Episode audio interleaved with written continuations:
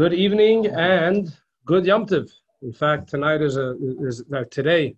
It's um it's a unit of 48 hours. It's two days that Hasidim wish each other a good Yom Tiv, and the reason for that is because uh, if not for this day, I can probably say with uh, certainty I would not be here. I would certainly not be here in El Paso, and we would certainly not be uh, together tonight uh, to learn Torah, either online or in person. Uh, but I could probably say with, with certainty that I, as a person, wouldn't exist if not for the great miracle that happened, uh, I believe it was 94 years ago. 94 years ago, 1927. Did I get my, my math right? Okay. 94 years ago. So, just to give a bit of a background, in order to properly appreciate the Hasidic discourse that we will be uh, studying tonight, in 1917, I believe it was, that's when the Russian Revolution began. And then it took some time, about two, three years. The Tsar was killed, and then there was a civil war between the Reds and the Whites, right, between the, the Tsarist uh, forces and the communist forces. During this time, the, the one ethnicity that was always getting stuck in between both of these forces were obviously the Jewish people. I'm sure there were many others that suffered as well, but Jewish life was was devastated, at least uh, financially and materially, uh, during that time period. 1920, the fifth Lubavitcher Rebbe, who was in his 60s, wasn't very old actually, he was, was in his 60s, uh, passed away. Before he passed away, he told his son, uh, who later became the sixth Lubavitcher Rebbe, that there are dark clouds above Russia. There are dark clouds that are, are forming uh, uh, on Russia, and not just because the, the constant wars and all, all the strife is going to cause a lot of physical and material damage, but there is a very unique and specific spiritual threat to Judaism that's on the horizon, and uh, it's going to be your job to really deal with it. And, and he passed away. Uh, he passed away on the 2nd of Nisan, so it's the beginning of the spring of 1920. Uh, the, pre- the previous rabbi became rabbi almost immediately, and it was during that time period that the communists started to really gain their full control of, uh, of Russia, and they turned it into communist Russia, or the USSR. That very first year after his father's passing, the previous Rebbe uh, went through a very difficult time period. Uh, health wise, he was extremely ill, uh, but also the, the local communist party started to cause him a lot of trouble. He lived in the city of Rostov. Um, and one, one morning after he finished leading the services, uh, because it was during the year that he was saying Kaddish for his father, he was taken in for questioning. Uh, and he was interrogated during that interrogation, one of the interrogators, who was a Jewish guy, pulled out a gun and, and, and pointed it at him, and he said, This little toy has made many people speak. And so the previous Rebbe said, This toy causes a person to speak if he has two gods in one world. I have one God in two worlds. That's not going to intimidate me. It's a very fascinating quote of the previous Rebbe. He wrote it himself in his diary. Um, tonight is not the time to really, you know, unpack what this what this all means. Uh, but essentially, that set the tone for the relationship between the previous Rebbe and the communists. It was going to be a standoff. There was no two ways about it. Uh, the previous Rebbe would not back down. Uh, last night, I was reading a letter that the previous Rebbe wrote describing the history of, uh, of his involvement in ensuring that Judaism should flourish in communist Russia. Um, technically speaking, his official job description was to be a Hasidic master. A Hasidic master teaches exactly that, Hasidism, Hasidus. He's not busy opening up schools and, and mikvahs and things like that. What's the deal? He says that in 1921, he realized that Judaism was effectively falling apart. The communists were shutting down the schools and the shuls and the mikvahs, and they were shutting down kosher slaughterhouses, uh, and soon there would be nothing left. So he made it his business to send messengers to all the towns, all the cities and towns in Russia. He wanted to have a report of what's going on in every place. Who's the rabbi? Who's the president of the community? Uh, who are the teachers? You know, what's going on? What did they have before the communists came to power? What's going on now? Throughout an entire year, he gathered together a lot of uh, information, and he had um, he had intimate information of what's going on in every Jewish community in Russia. In the fall of 1922, he came to Moscow and approached one of the leading rabbis of Russia, and he said, "I would like to put together um, like a, an alliance or like, like I want to bring together all the leaders of the of the of the Jewish community in Russia, so that we should do something about the deteriorating situation. But he was too frightened. I mean, obviously the communists were communists. It wasn't it wasn't a simple deal. And everyone that the previous Rebbe reached out to for help basically shut the door in his face. They were frightened.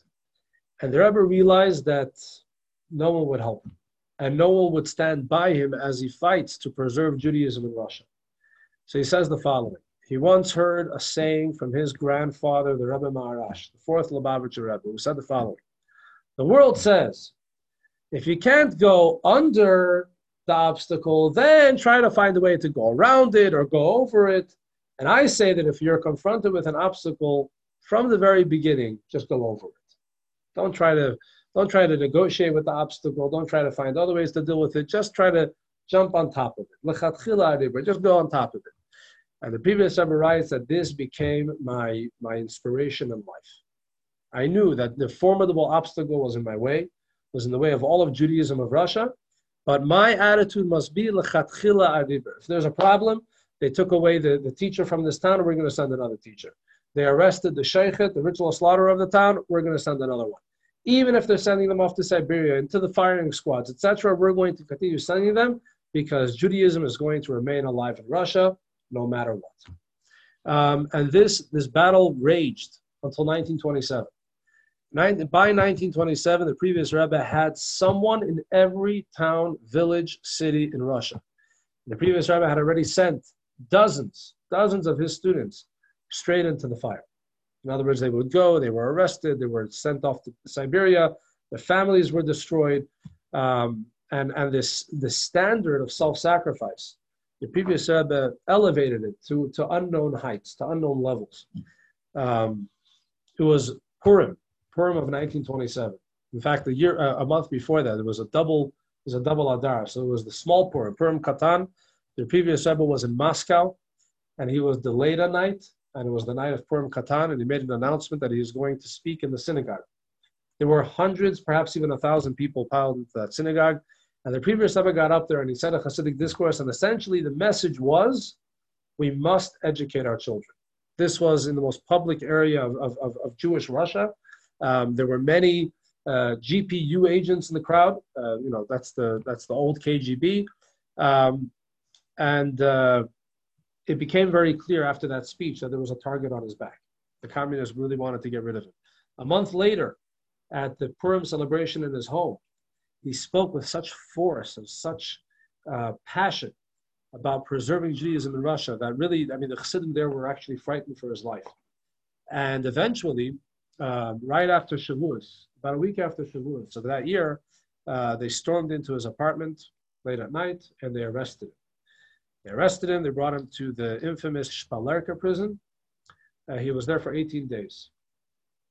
After about two weeks that he was there, he was brought into a room and he was told that he was going to be allowed to go into exile. And he saw on the paper uh, that was there, you know, what, what is his verdict? On the bottom it said, death by firing squad. And that was crossed out. The next line said 10 years of harsh labor in, in some very, very you know, remote province. And right next to it was written yet, in Russian, which is no. And under that it said three years of exile to Kostroma. It wasn't harsh labor. It was, a, it was far away. Uh, it would effectively make him not as uh, effective and not as operational as he was when he lived in Leningrad, when he lived, you know, in, in the center of, of Russia. But uh, was better than death and better than harsh labor. He was in the train station to get onto the train to go to Kostroma.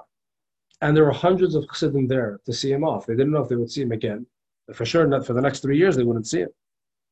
And in front of the, that massive crowd, and obviously it was a public place and there was a lot of uh, agents there, etc. He gets up and what does he say? Continue educating your kids. That very reason why he was thrown into prison he, uh, he kept on doing it, unabashedly. And not only that, before he went to Kostroma, he dispatched a chassid there to open up a school in Kostroma. There was like a small Jewish community there. Um, make a long story short, he comes to Kostroma. Eight days later, when he came to the to the office to register that you know to show that, that he's there, they notified him that he's he's free to go. That was the 12th of Tammuz. And he was accompanied by a chassid, his name was Rabbi Althaus. And Rabbi Althaus, uh, when he heard when he heard the news, he went white and red and like to the point that the previous rabbi had to calm him down. He had to like slap him on the back. It was, it was just such a shock. I mean, everyone was expecting three years, eh, international pressure, things like that. Hopefully, after a year, he'll come back. Six months, a week, eight days, and he was told that he can go free. There was one problem. Since it was a national holiday that day, so they wouldn't be able to give him those official papers that would allow him to travel. They told him to come back the next day. So this was Tuesday, the 12th of Tammuz. By the time he came back to the place where he was staying, the news had spread like wildfire. And many, many Jews came and packed into the house. What does a Hasidic master do when there's a crowd? Teaches Hasidus. So on that very first day that he was notified of his release, he said a maimer. The maimer, interestingly enough, does not necessarily deal with the concept of Thanksgiving. It's, it, it starts off, uh, may God be together with those that help me. That, that, that's the beginning of the Maimer. Very fascinating Hasidic discourse. The next day, after he received his papers, after he received the permissions to leave, he came back to the house. It was also filled with Jews. And he again, he, he said a Hasidic discourse. This time, the Hasidic discourse started off with the traditional blessing that one says at the Torah when they have to give thanksgiving. Now, what, is, what does this mean? The Torah tells us that there is a special um, there's a special sacrifice one needs to give in four circumstances. If a person was extremely ill and became healed, if someone was if someone took a, a journey across the mm-hmm. desert and survived that journey, um, they should say it again. If someone took a, an ocean voyage, if someone went across the sea, um, and they survived that, they should also say a blessing. And finally, someone who was in prison and was released also says such a blessing. It would bring it would also would bring the sacrifice. We don't have sacrifices today, so in place of the sacrifice, there's a blessing. Um, the blessing of Thanksgiving. And so on that second day of his release, on the 13th day of Tammuz, they recited a Hasidic discourse based on the, the, the opening words were the words of the blessing of Hagoyma Lachayavim Teves Shigmalani Toiv. We'll see on page one on the top. Uh, we begin a person saved from a life threatening situation expresses his thanksgiving in the following words Blessed are you who bestows good things upon the culpable and who has bestowed goodness upon me. So, this was a maimer that the Rebbe said on the second day of his release. And that's the maimer we're going to learn today. Uh, just to you know finish off the story, the next day on Thursday, he, he, boarded a train and he reached his home before Shabbos. On that Shabbos, when he had an aliyah to the Torah, he did say the blessing of Agoimel. They said that Thanksgiving blessing. And uh, there was a kiddush afterwards, and he said another uh, Hasidic discourse. And then afterwards, there was the Shabbos meal. He said another Hasidic discourse.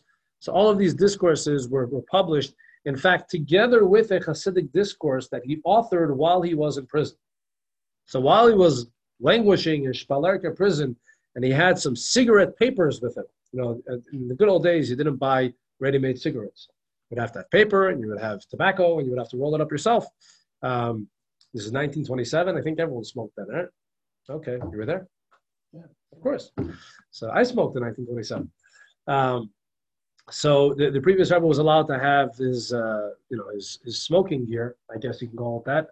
And uh, instead of using the paper for the cigarettes, he used several pieces of paper to transcribe a Hasidic discourse. And so we have that Hasidic discourse as well. So it's a, it's a, it's a package of five Hasidic discourses, very fascinating ones, and we're going to be reading, we're going to be learning uh, one of them. Did I say five? Yeah, five. Okay. Um, a person saved from a life threatening situation expresses his thanksgiving in the following words Blessed are you who bestows good things upon the culpable, who has bestowed goodness upon me. Now, why does the wording of this blessing differ from that of the blessing recited when a miracle occurs? Blessed are you who performed a miracle for me. To match this, our blessing should surely have been worded Blessed are you who performed something good for me. Now, being healed from an illness is not a miracle necessarily. This is the way of the world. People get sick, some people die, people get sick, and many people recover. So that, that's not necessarily a miracle. You know, every ocean voyage, the fact that you survive it is a miracle? No. Why, why should you be shipwrecked? Why should you sink? Um, and like this, all of the other four, it's not necessarily miraculous what occurred. However, it is certainly a goodness, right? God is good to me. The fact that I came back from the voyage, the fact that I came out of prison. So the question here is why was the, the, the expression of the blessing not done in a similar fashion as the blessing we make when a miracle happens to us? When a miracle happens, when it, let's say a miracle happens to a person in a certain place, whenever they see that place, they have to say, Baruch Blessed are you who has done a miracle for me. So seemingly in this scenario, we should have said, Blessed are you who has done something good for me. right, so that's the question. Uh, for those joining us now, the, the handout is in the chat box. If you want to find it there, it's right there in the chat. We can resolve this question by first clarifying a related concept. So we're talking here about someone who's in trouble, right? If you're ill, or if you're in jail, or if you're far away, you're in the middle of the desert, you're in the ocean, you're in trouble. Let's talk about someone who's in trouble all the time. As is well known, the descent of the soul into the body, however awesome, is a descent for the purpose of ascent. So the soul, which animates our body, the divine soul, it's a part of God. Where does it come from? Comes from heaven. What I mean, it comes from heaven. Not that it comes from up there. It comes from a spiritual reality. It comes from a divine reality. And here now the, the, the soul is enclosed in a physical body. The experience of the soul is all about the physical reality. Eating, sleeping, taking care of the body, etc. That's an awesome descent. However, why would God do such a thing? Obviously, there is a purpose in doing that. There is a purpose in this descent, and that is and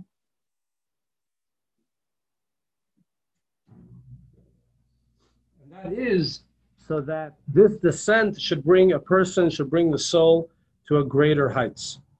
The divine soul descends to this lowly plane to be garbed within a body and an animal soul.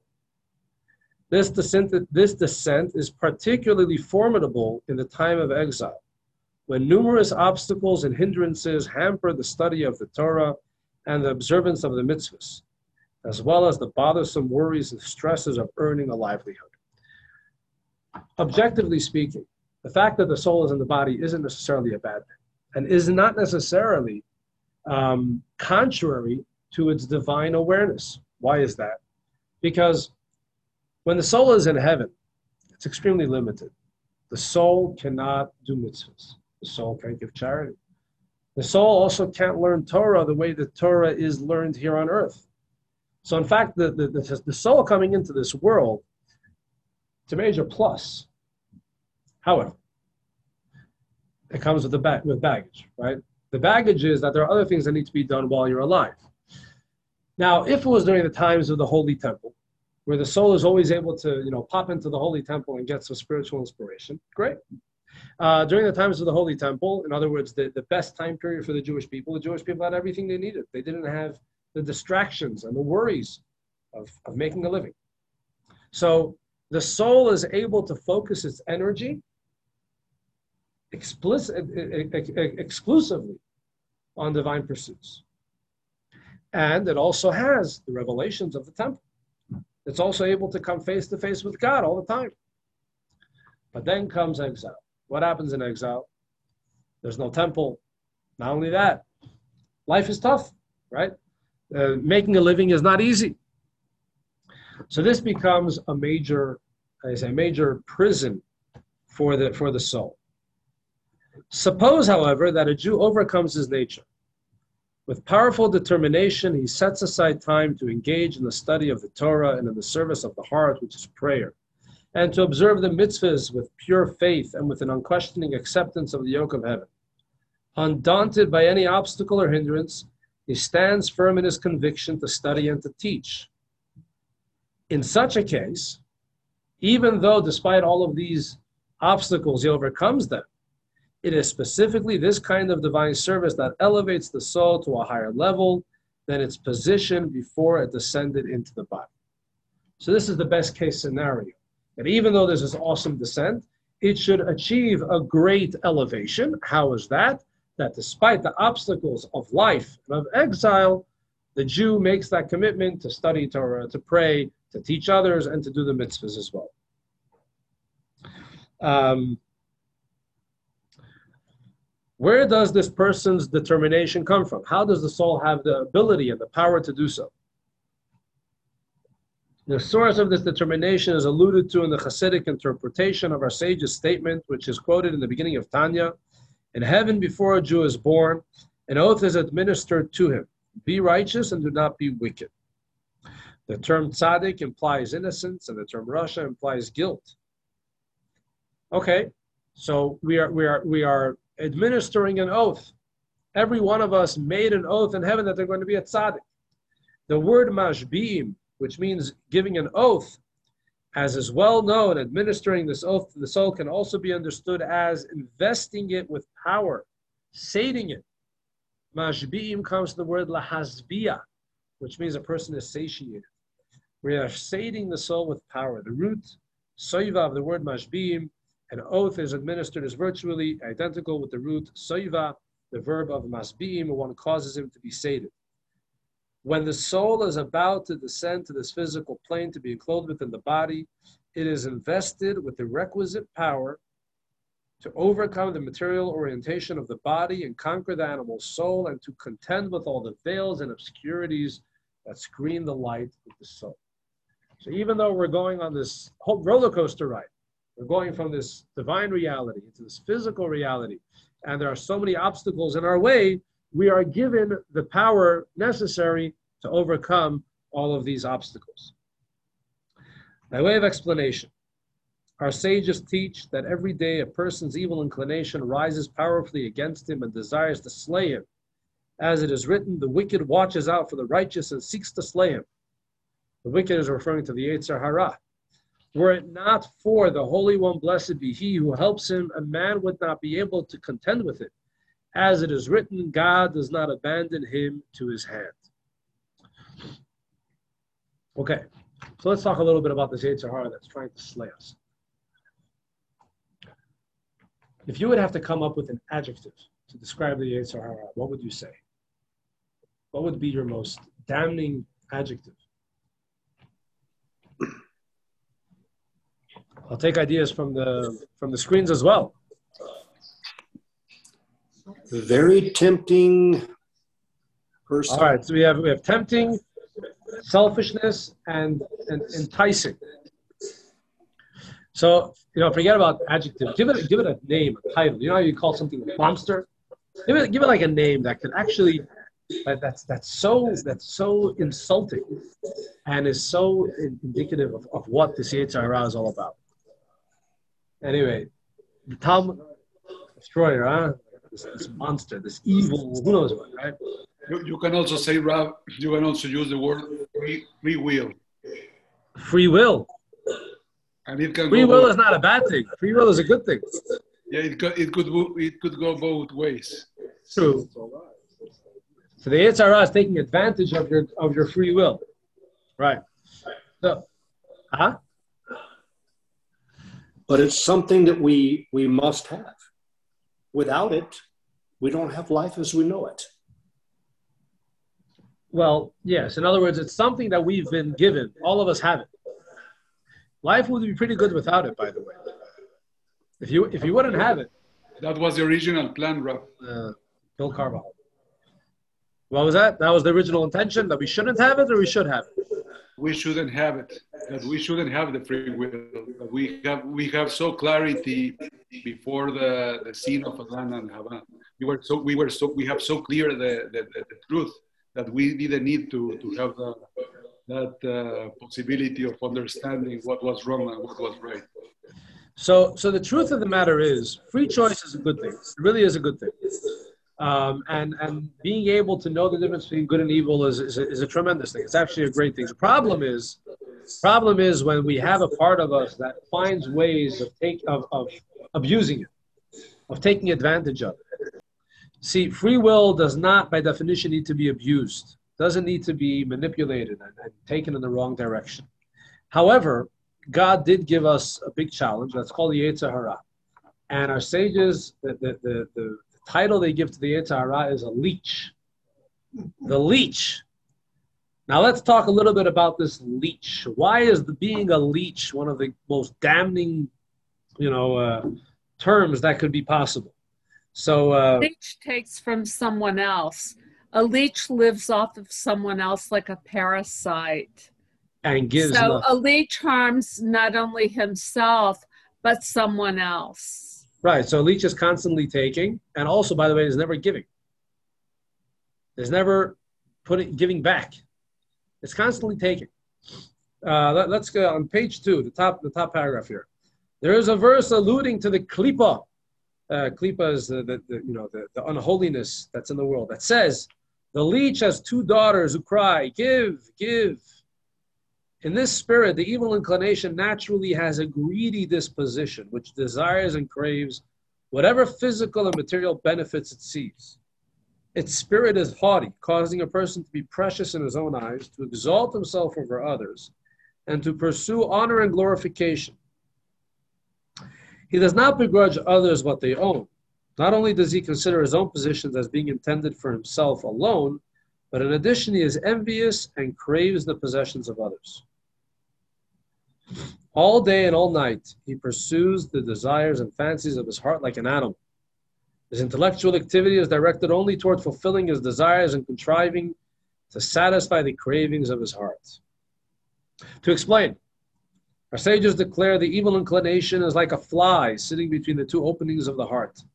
Its only concern is its own desires and yearnings, like a mosquito, which takes nurture into its body but does not give forth.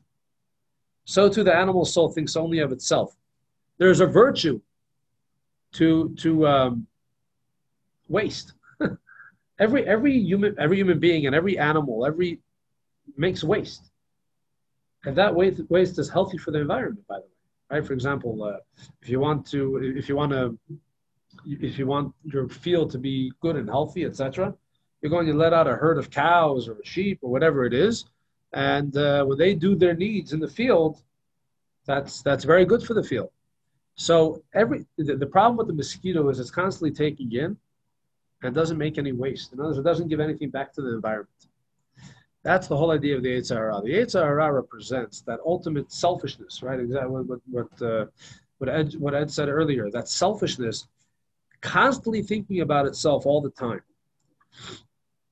As it is said, the eye sees and the heart craves. Likewise, the Jerusalem Talmud states the eyes and the heart are two brokers for sin. The process begins with sight, as our sages comment, the evil inclination does not rule over anything unless he can see it. After a person sees something, his heart begins to hanker after it, and he follows its whims. Hanker, huh? So, so here's the deal. Here's the deal. One of the one of the, the most important parts of our body are our eyes. You got to make sure we're not looking at the wrong stuff. Um, that, that is the, the, the first connection one has with evil is through the eyes. It's the broker of sin. Why? Because when the Yetzer Hara is using the eyes to see things, what does it see all the time? I want. I like. It's all about me, me, me. The basic reason for this is a person's exceeding self love, his high regard for himself. This is why he indulges himself, allowing his heart free rein without any restraint or limit. Not only does he not fear God at all, but he acts like a wild animal, attacking and stealing in many different ways to fulfill his heart's desires. As we see for ourselves, you know, in general, the, the previous Rebbe is, you know, he goes into the, the minutest details to describe human nature. Um, and this is not the only, uh, the only discourse in this fashion. And in general, when learning his discourses, one can always, like, you know, find themselves thinking about themselves. How did you know exactly what I was thinking? How does he know me so well? The answer is, you're not the only one. there are many people like that. In fact, in fact most people, uh, in one way or another, can find some type of uh, common ground with what's being described here. Um, as we see for ourselves, there are people who follow the desires of their hearts, heaven forbid. All their thoughts, words, and deeds are oriented to what they crave. This attitude results from the seductive craft of the evil inclination, which incites a person and leads him from one downfall to the next, heaven forbid. Utilizing this exceeding self love, this high regard for yourself, and this unbridled selfishness, constantly thinking about yourself. So, what do you do? What do you do with this Yetzer Hara? In other words, this is actually, this is the face of exile. Exile is not necessarily the problem of outside forces, you know, stopping me from learning Torah and doing mitzvahs, intimidating me, shutting down the shul, shutting down the school. That, that's, that's not the, the main problem of exile. The main problem of exile is within me. I have a Yetzer Hara. I have this evil inclination that has this, this decrepit, you know, this, this loathsome type of approach to life that everything is about itself and everything is for me, me, me. So what do you do? The appropriate response is indicated by our sages. I, God, created the evil inclination, and I created the Torah as a condiment to temper it. I'm giving you the ketchup, the mustard, the salt. You have an evil inclination, and it's a very powerful force. And there's a reason why you have it. And by the way, that selfishness can actually be a good thing if used in the right way. How are you going to temper that evil inclination? And how are you going to train it and harness it in a way that it is helpful, that it actually leads to good things, specifically through Torah? If you are occupied in the study of the Torah, you will not be delivered into his hand. If you are confronted by that despicable one, if the evil inclination aggravates you, drag him to the house of study. If he is like a stone, he will crumble. If he is like iron, he will be crushed. This is a quote from the sages in Talmud. So the, the Rebbe explains The evil inclination has several different forms of expression.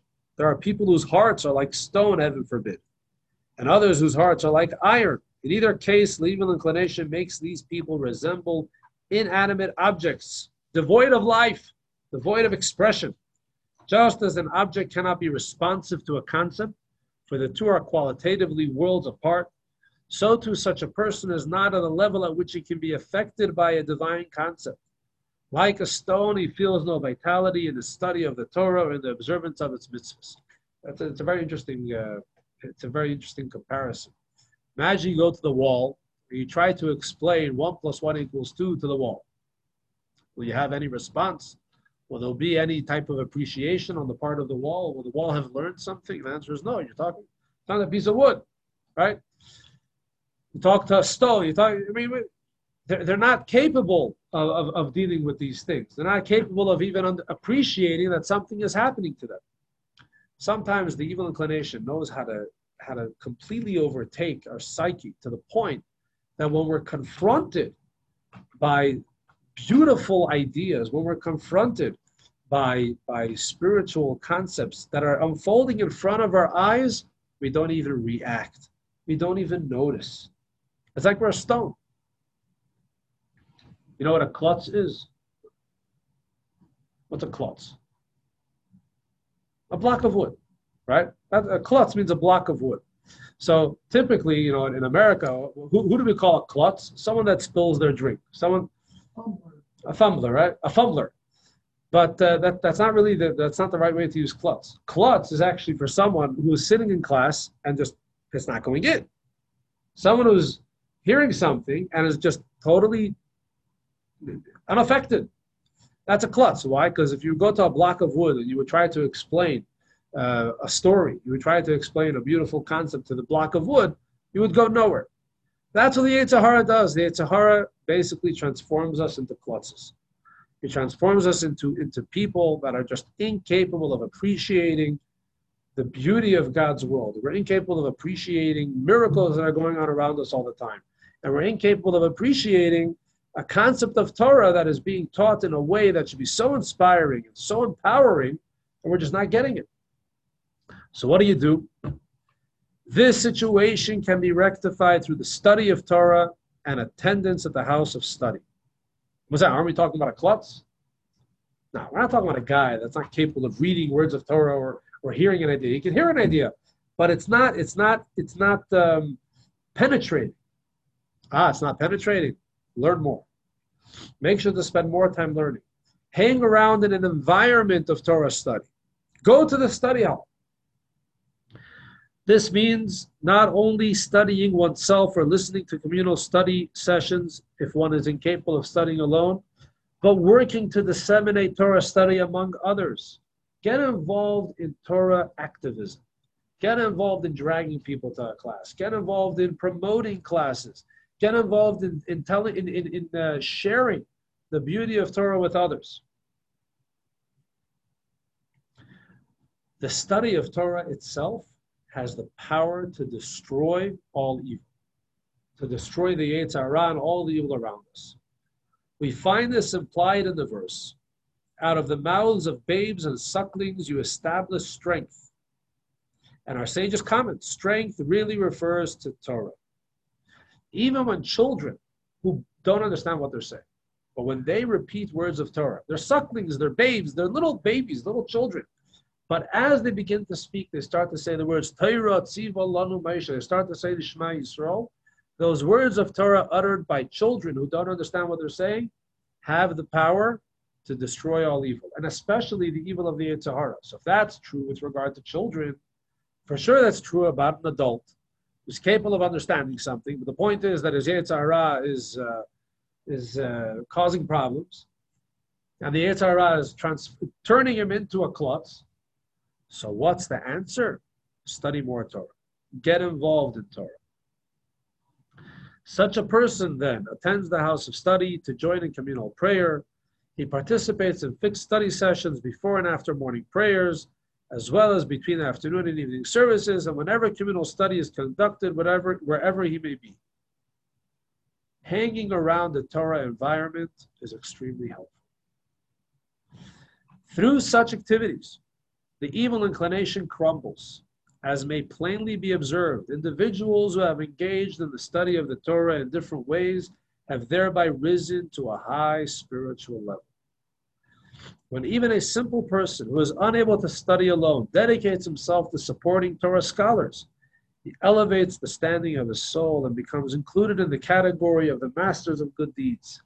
In many other sources, the great merit of those involved in such activities is extolled. For example, suffering will stay far from those who occupy themselves in Torah study, and it is stated that the possessions of such people will prosper. All right. So we had a problem. The problem was that our soul came down to this world, is enclosed in our bodies, and it's constantly challenged by the Yetzer Hara. The Yetzer Hara is selfish. The Yetzer Hara is constantly thinking about itself, wants everything for itself. Every waking hour is trying to find ways of how to seduce and entice the person to sin. So what do you do? And not only not only is it constantly challenging the person, it has effectively dulled the person's sensitivity to spirituality, to Torah, to anything that is divine. So what do you do now?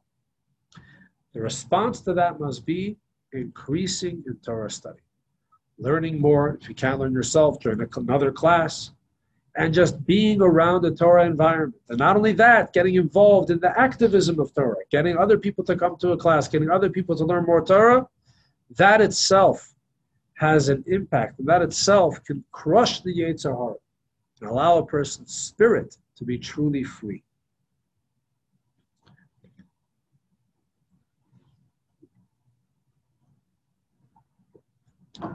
When did the, all these problems start? When did our exile, the exile of our souls and our bodies begin? And when did the response to this exile become relevant?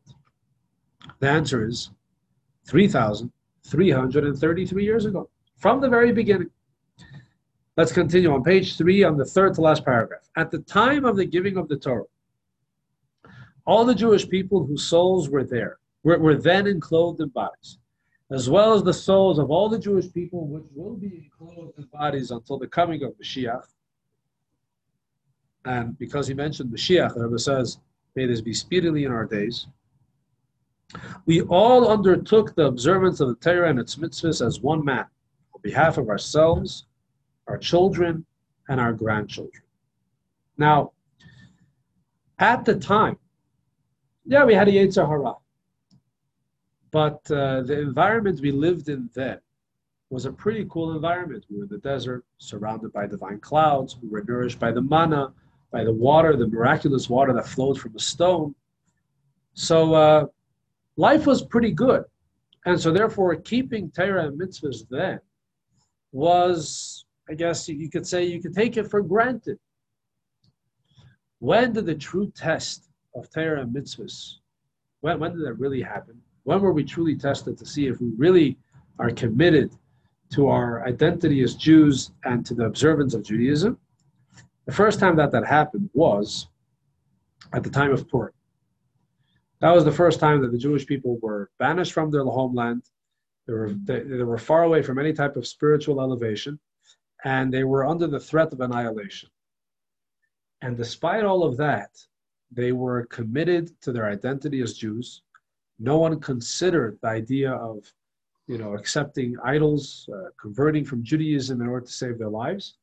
And even though Haman made life miserable, did not allow the Jews to learn Torah and to do mitzvahs, etc., the Jewish people made that commitment. So, in fact, the, the, the saga of Purim, the story of Purim, is considered like another giving of the Torah. Just like the Jewish people accepted the Torah at Sinai 3,333 years ago, a thousand years later, the Jewish people reconnected and reaccepted the Torah. Why? Because they were put through that ultimate test, that, that test of conviction and of, of, of, uh, of, of, uh, of connection. Towards the end of the saga of the Purim miracle, it is written, the Jews affirmed and accepted. The sages connect this with an earlier episode. They now affirmed, integrated within themselves what they had already accepted when the Torah was given. Even though they accepted the Torah at the time of Sinai, in the time of Purim, that's when it became confirmed. So the Rebbe brings this to our present situation, in the present time of exile, when obstacles and hindrances to the study of the Torah and the observance of its mitzvahs multiply. This is the time to intensify our divine service in their fulfillment. Throughout history, challenges to our people's faith have stirred them to the peaks of divine service. For example, in the era of Mordechai and Esther, Haman sought to raise his hand against the Jews, his sole ambition being to destroy our people and uproot their faith. Similarly, at the time of the Chashmonean uprising commemorated by Hanukkah, the Greeks sought to provoke our people into a denial of God and His Torah, demanding, inscribe it on the horn of an ox, that you have no share in the God of Israel. It was precisely these times that emboldened our people to summon the strength needed to observe the Torah and its mitzvahs with Mesiras Nefesh in a spirit of self sacrifice, as is explained elsewhere. you have to realize the, the, the context of what this is being said. The Rebbe had just been basically threatened with the firing squad, and he had been sent off for three years to exile, and was now miraculously allowed home. Usually, after you get after you run afoul with the authorities, you know, usually do. You maintain a low profile, go home, and don't make anyone no, don't make any problems. Here, the Rebbe did the exact opposite. Even before he left Kostroma, what's he say? He says, "Fellow Jews, we are living in terrible times. But you do realize that the fact that it's a terrible time doesn't mean that it's a time where Judaism should suffer as a result, where you should compromise your observance of Judaism and your identity as a Jew. On the contrary, if you look at history, this is exactly the time when we are able to prove our commitment to Judaism. The Rebbe is essentially taking his entire imprisonment, which basically represented the imprisonment of the entire Chabad movement, and by extension, the entire Jewish nation that was in Russia at the time. He was basically the representation of the Jewish people in Russia. And they wanted to crush him, and by extension, all of the Jews. And the Rebbe said, We're far, we're not out of danger. I mean, we're still, we're still here in communist Russia, but know that the, the, the, the danger that we face, the obstacles that we are up against, they're not here to crush us. In fact, they are here to allow us to be elevated to the greatest heights. Similarly to the fact that the Jews in the times of Mordechai and Esther, they weren't crushed by Haman. On the contrary, Haman allowed them to achieve a greater connection with Torah than was achieved by Moses and the Jews in the desert. The Jews standing at Sinai did not manage to, to cultivate such a powerful Jewish identity. They weren't able to cultivate that type of relationship with Torah. Specifically in Persia, under Achashverosh, and under the threat of Haman's decree of annihilation, that's when the Jews were able to do it. And the Rebbe's message to the Jews of Russia is this is the time when you're able to do it. Don't allow my imprisonment to, to, um, to discourage you from learning Torah and doing mitzvahs. On the contrary, my imprisonment should be the indication to you that this is D Day. This is what all of Judaism was here for to reach this situation, and that we should be able to prove ourselves, that we should become Judaism's greatest generation. It is written, let's continue on the, the second paragraph on page four. It is written, I, God, have not changed, nor have you, Jacob's descendants, expired. Beyond its simple meaning, the verse may also be understood at the non literal level of drush, all right, so first of all, it says, I have not changed, and the Jewish people have not been expired. In other words, we're all still here. Just like we were here 3,000 years ago, we're here today.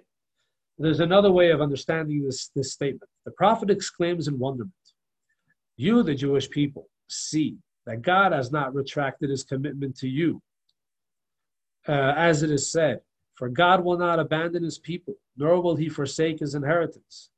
Everyone can see divine providence palpably for our people are one lamb among 70 wolves, and yet it survives. If so, if you're able to see so clearly how God is taking care of us, even though it makes no sense that we are still around, if so, the prophet asked the Jewish people, why are you not drawn after the Torah and its mitzvahs with a love so intense that your soul expires? The message here is very simple. When the Jewish people are oppressed, and when it seems that our situation has never been worse, and yet we're still here to endure the pain, to experience it, and afterwards to celebrate the positive outcome, this itself should be the greatest inspiration for more Torah study, for more intense Torah study. And the Rebbe is essentially saying, look what just happened to me. I just went through hell on earth. 18 days in Shpalerka. No one wants to go through that. I could have been in front of the firing squad. And then I was sent off to three years in exile away from my family, away from my community. And yet I'm going to have the last laugh. This should not be a discouragement to you. On the contrary, this should be the greatest inspiration. This should be as miraculous and as inspiring as the splitting of the sea. The Jews were so excited then, they made a commitment to Judaism at that point. This miracle, the miracle of my release, the miracle of the, the fact that only after eight days of being in Kostroma, they're allowing me to go, let's cash this in. Let's milk it for what it truly is an unbelievable miracle that we are meant to derive inspiration from. For witnessing overt divine providence should surely motivate a person to dedicate himself to the Torah and its mitzvahs. If for whatever reason his involvement does not reflect his true ability and potential, he is aroused from above and is saved. So now we're going to go back to the original question, the wording of this blessing, right? It really should have said, Blessed are you, Lord our God, who has done good for me, who did good for me, made a good thing happen to me. Instead, it says, has bestowed goodness upon me. Shegmolani toiv, he gave me good, he bestowed goodness upon me. So like this. Good refers to Torah. It's a whole it's a whole discussion in the Talmud, but essentially toiv is a synonym for Torah. So when we're saying thank you God for giving me Torah, this is what we're saying. Thank you God for bringing me into this world filled with challenges, obstacles, but together with that you bestowed upon me the Torah. You gave me the Torah that gives me the strength to overcome all these obstacles, that gives me the strength to, to see what's going on around me, not in a negative way, but on the contrary, in an inspiring way. And through that, I have the confidence and the, and the ability to go through it in a healthy way, in a positive way, in a way that makes me a stronger and healthier Jew. Hence, in reciting this blessing, the individual expresses thanks for the opportunity to apply himself with increased vigor to serving God through Torah study and prayer. This is the discourse that the Rebbe said while he was still in Kostroma.